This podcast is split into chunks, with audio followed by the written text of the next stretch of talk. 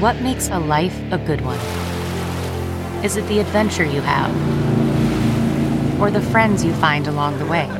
Maybe it's pursuing your passion while striving to protect, defend, and save what you believe in every single day.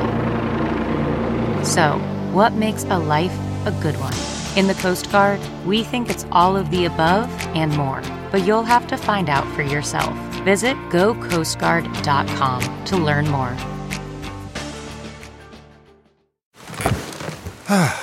The comfort of your favorite seat is now your comfy car selling command center, thanks to Carvana. It doesn't get any better than this. Your favorite seat's the best spot in the house. Make it even better by entering your license plate or VIN and getting a real offer in minutes.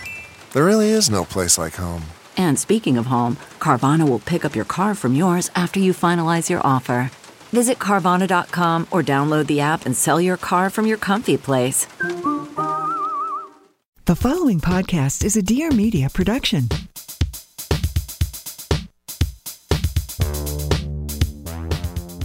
What's up, party people? This is Wine Face, Helen from Helen's Wines, coming at you through this microphone. Cleopatra.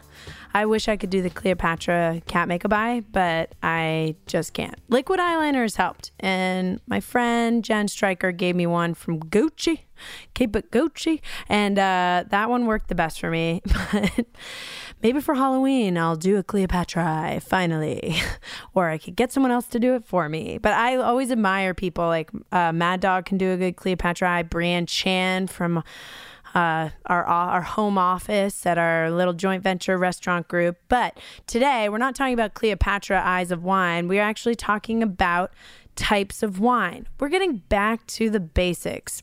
Not even basic. I think that a lot of this information people don't know and they're kind of scared to ask. And don't worry, your good old friend Wine Face is swooping in with a little wine cape on, and we're going to be making the myths bust and be dropping the 411. So, types of wine. What does that mean?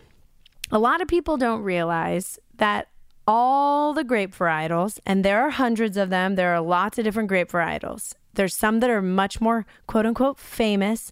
They get stalked by the paparazzi. No, there's there's more well-known grape varietals that are more widely planted. And then there's a lot of indigenous grape varietals, but the key to wine is they actually have a much closer DNA structure than you would think because they all taste and smell so different, which kind of blows my mind, but it does make sense. You know, like peppers, for example, peppers can taste totally different. They could be spicy, they could be sweet. Anyway, these are not peppers. You got a shishito, you got a cherry bomb.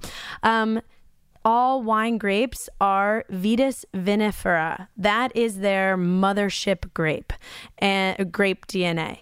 And there's just varying changes in the DNA and how we came to the grapes that we have today was cross pollinating and people breeding different grapes to get the result of a different one. For example, um, let's take this little love triangle of Chardonnay, Pinot Noir, and Gamay.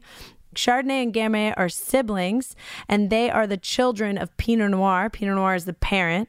Um, everything started in a lot of ways with a grape called Traminer, and Pinot Noir is a uh, is a relative, a closer relative of Traminer. I mean, it's just crazy. Like sometimes my mom tries to talk about our family tree going back to the Mayflower, which, by the way, I am so privileged in this life to know where my family came back from. No one talks about that, but a lot of people don't know, especially if you were uh, your your family history was enslaved in this country, which is terrible. But just saying, grapes don't have this problem.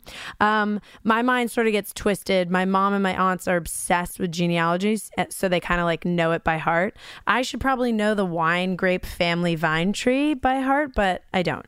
And maybe I'll try and memorize it. But the the, the key is is that there's a lot of parents and child and siblings.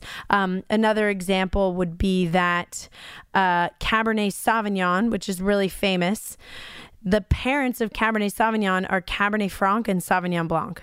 And how Sauvignon Blanc and Cabernet Franc got together one night, maybe it was their anniversary and made Cabernet Sauvignon is a mystery to me because the flavor profiles are so different. But it all boils down to say that they're closely related in DNA, but have different expressions. And I think that's one of the coolest things about wine that I will always say.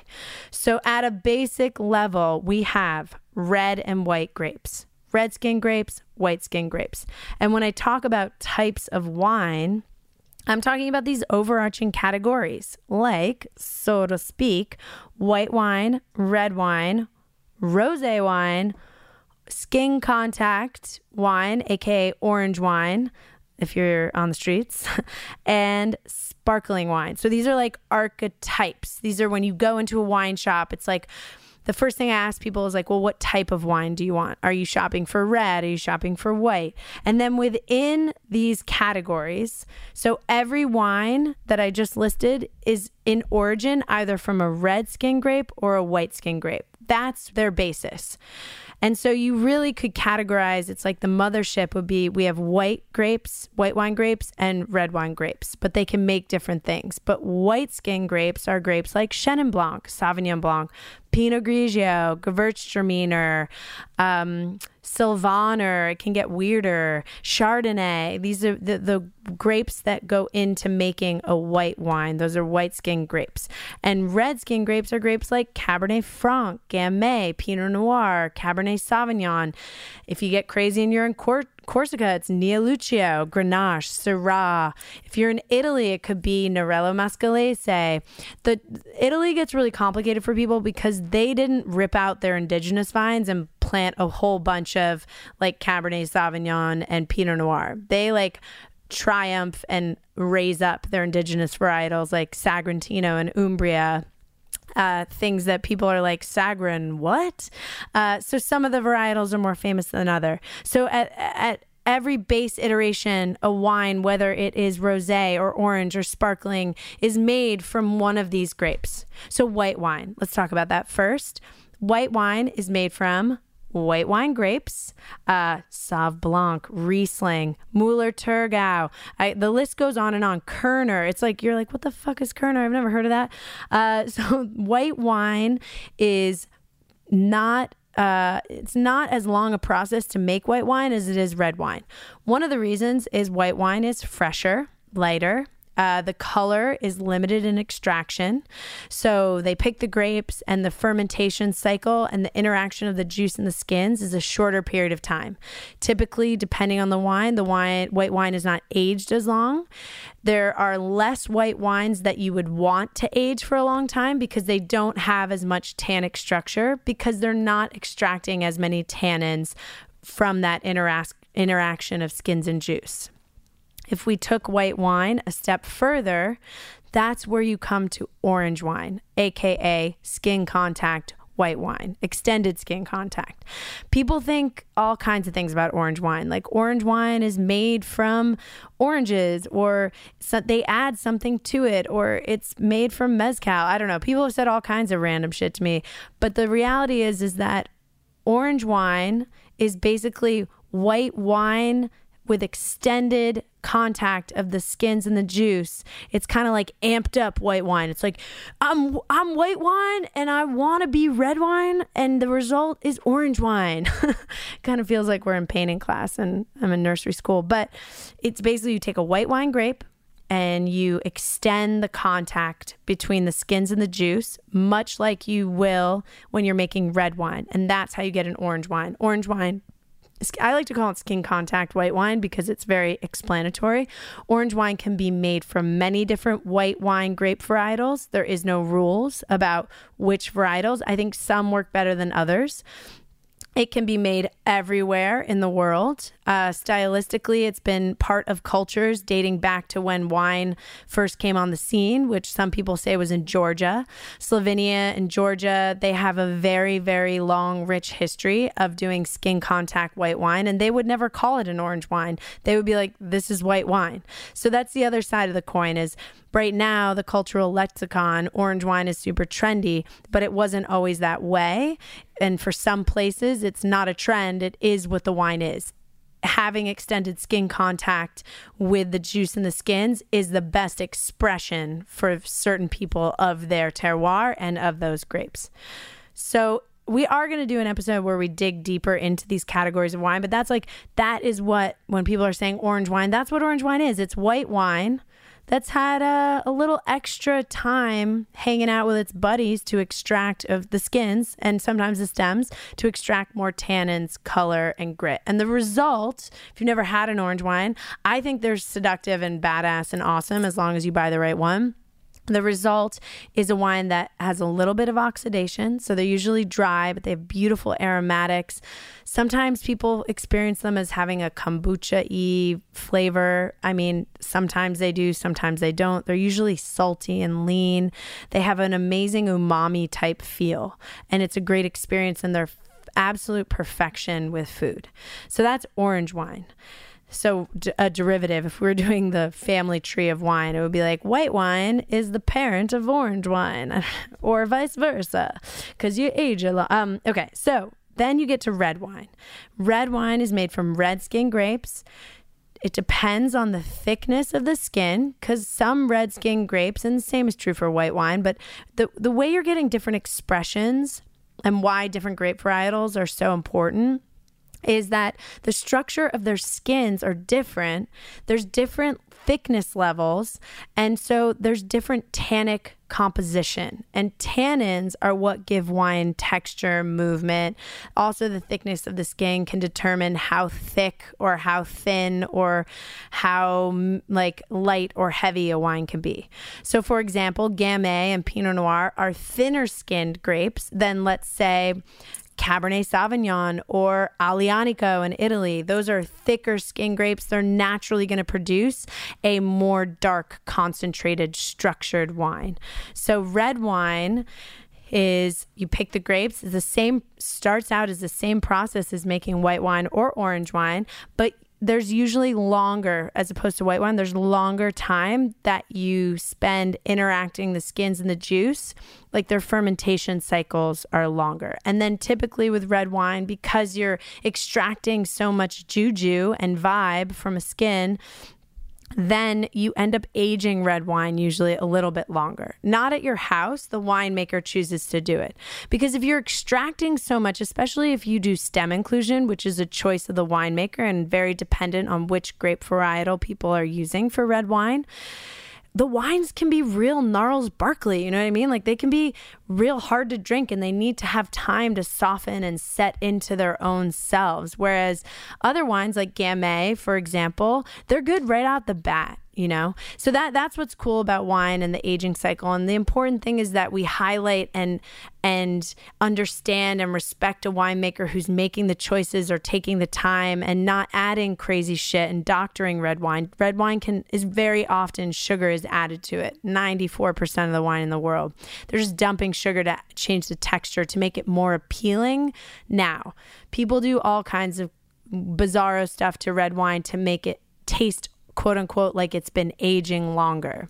And that's all an illusion. And if you want to drink aged wine, first of all, save your money because it's going to be a little more expensive. Put it in a cellar. It has to be temperature temperature controlled. But that's red wine. And then red wine, we could draw a little family tree from red wine to rosé. Rosé is always all right, and I say always, there's always exceptions when I say always, but red wine is most of the time made from red wine grapes, so red skin grapes. So when you're drinking a rosé, especially from the south of France, let's say, it's typically going to be a blend of Syrah, Grenache, Cinsault. And those are all red wine grapes. There's rosé made from Cabernet Sauvignon. There's rosé made from Syrah. There's rosé made from Pinot Noir. So rosé is like a brief impression. It's a brief fermentation process of a red skin grape. It's almost like an immediate an immediate expression of it. And rosé is is is really badass. There's two ways to make it. Rosé could be a saignée of rosé, which is a French word that means bleeding. And it can be some a, a dope ass winemakers making red wine and they are going to bleed off a little bit of that initial um, ferment uh, the initial maceration process, and they're going to bleed it off and bottle that, age it separately, and bottle that as a rosé because they're going to restrict the amount of time that it's interacting and macerating with the skins. It's pretty cool. I mean, this is all breaking it down into a super basic level, and obviously, there's exceptions to every rule. But that's rosé. The other way to make rosé is it's direct press, which means that it's literally you are just getting a quick impression of the skins to the juice and extracting a little bit of color and a little bit of flavor. Rosé wine is meant to be fresh, clean. You don't really age rosé. You want to drink it within three years of it being bottled, um, but that's rosé. And then sparkling wine. Technically, you could make sparkling wine from any grape varietal. Um, I think that people kind of get tunnel vision because everyone kind of goes to the touchstone of champagne Champagne is just one kind of sparkling wine. Sparkling wine is the mothership. And then there's different ways that you can make sparkling wine that have different classifications, which is how you come to a champagne, which is a specific way it's made and it's from a specific place. So champagne can only be champagne if it's from Champagne and made in the method champenois. Or on an opposite side of the spectrum, you can have a sparkling wine that's a pétillant naturel, or in Italy, you call it a frizzante. Pet nat is the word on the street. And those are made in an entirely different process than champagne. They are not grown. The grapes are not grown in Champagne. They are not, pet nats are not site specific. It's more about the methodology. Uh, and those are can be made from the same exact grape varietals. So champagne can only be made from three varietals: Chardonnay, Pinot Meunier, and Pinot Noir, sometimes Pinot Blanc. But that is the blend or the single varietal that you will always find in champagne. And they're they're never made the like they're never made outside of those restrictions. And so I think champagne, as an example of what it is, is probably the most restricted because it's so site specific. But when you think about the method that's the key to sparkling wine. So champagne would fall under the method, method traditionnel. And then there's also the method ancestral, which is what pet nat falls under. And then there's other methods like the Charmat method, um, which is a method I don't recommend. And we're going to go deeper into it, is a tank method where basically there's like a giant vat of wine and then it gets uh, carbonation added to it, which is like a big no no. Um, but so that's where sparkling wine, I think people are intimidated by. The key to sparkling wine is you got to find a good winemaker who doesn't add a lot of sugar, who is capturing the vibrancy of that grape. Um, and you need to know what method they're using. So there's also people who use the method champenois or the traditional method and they make wine outside of champagne.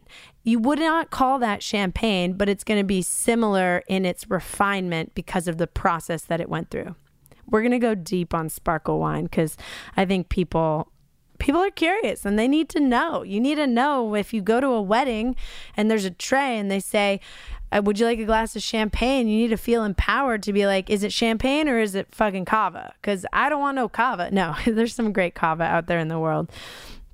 Those are the general categories. We've got white wine, red wine, rosé wine, orange wine, sparkling wine each of those devolve into a world of their own.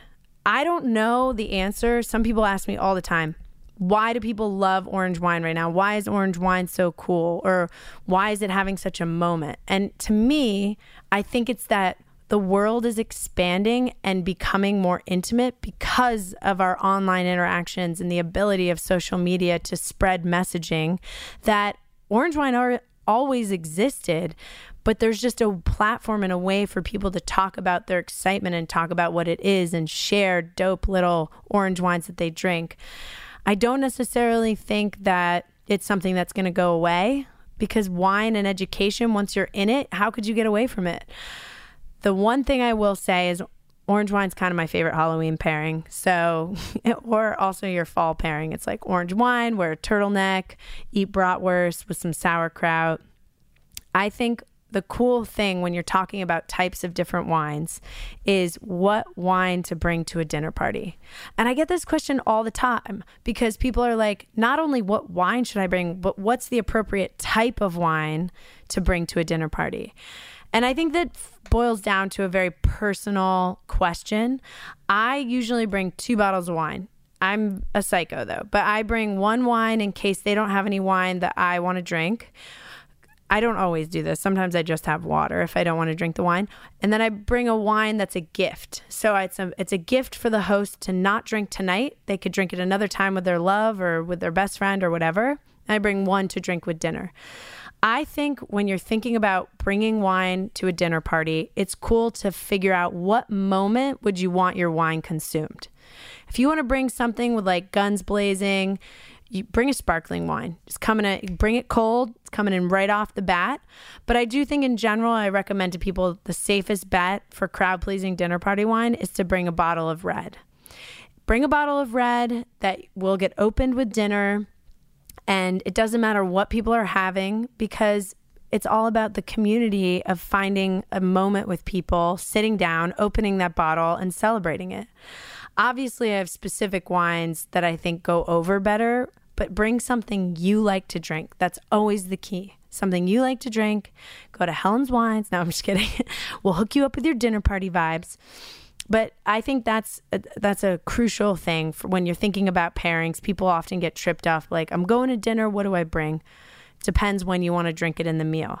I rarely encourage people to bring an after dinner drink or a sweet wine. I personally don't drink them. They kind of give me a headache. It's too much sugar. So I have other suggestions. Like I'm pretty obsessed with this Amaro right now. Jon Vinny and I had it at I Sodi and Via Carota in New York. And it's made by Varnelli. And it is this unfiltered, dry, like super, super barky herbal medicinal amaro. You serve it on ice, get a little cold, and it's like the perfect digestif. It's not sweet. It's incredible. That is not wine, but that's amaro. Maybe we'll talk about amaro sometime. So those are the types of wine. So this week for wine of the week, it doesn't really have to do with types of wine, except that this guy is such a badass. He makes different types of wine. Um, I gotta say, I'm pretty into the Joe Swick wines. Swick wines, he's on the border of Oregon and Washington. He is making wine in the Yakima Valley. He's all up in there. And we're pouring by the glass at Jon and Vinny's right now one of his Chardonnays that has the most amazing label. It's basically the the text code of Y W Y D you up. What are you doing you up? It's I guess if you've ever been on a dating app, which I haven't, you've been on Tinder, it's what are you doing you up? It's kind of like a booty call wine, but I love the irony of it being paired with Chardonnay, which a lot of people find is a very alienating grape. They already have a preconceived notion about whether they like it or not. And I think part of the problem is because there's so much bad Chardonnay that floods the marketplace and a lot of cheap Chardonnay because it's a very widely planted grape. So you got to check out Joe Swick, get the What Are You Doing You Up. I love this wine so much. He's also making this 100% Cinsault. That's amazing. His Bring It Red, it's called Bring It. And it's a blend of like five different red grape varietals. We also have his Bring It White, which is a Grenache Blanc, and it's like smoky and gamey and crisp and clean. And it's really, really, really amazing. Um, but yeah, wine of the week would be Joe Swick. Represent. What are you doing you up? I do not mean that to you guys. That's just Joe Swick, Inside the Mind, one little sneak peek. I got to have him on this podcast sometime. Stay tuned. This is Helen. This is Wine Face. Check me out on Instagram at Helen's Wines. Also, check out our website if you want more info, helenswines.com. Happy fall days to everyone. I hope you have a good one. Bye.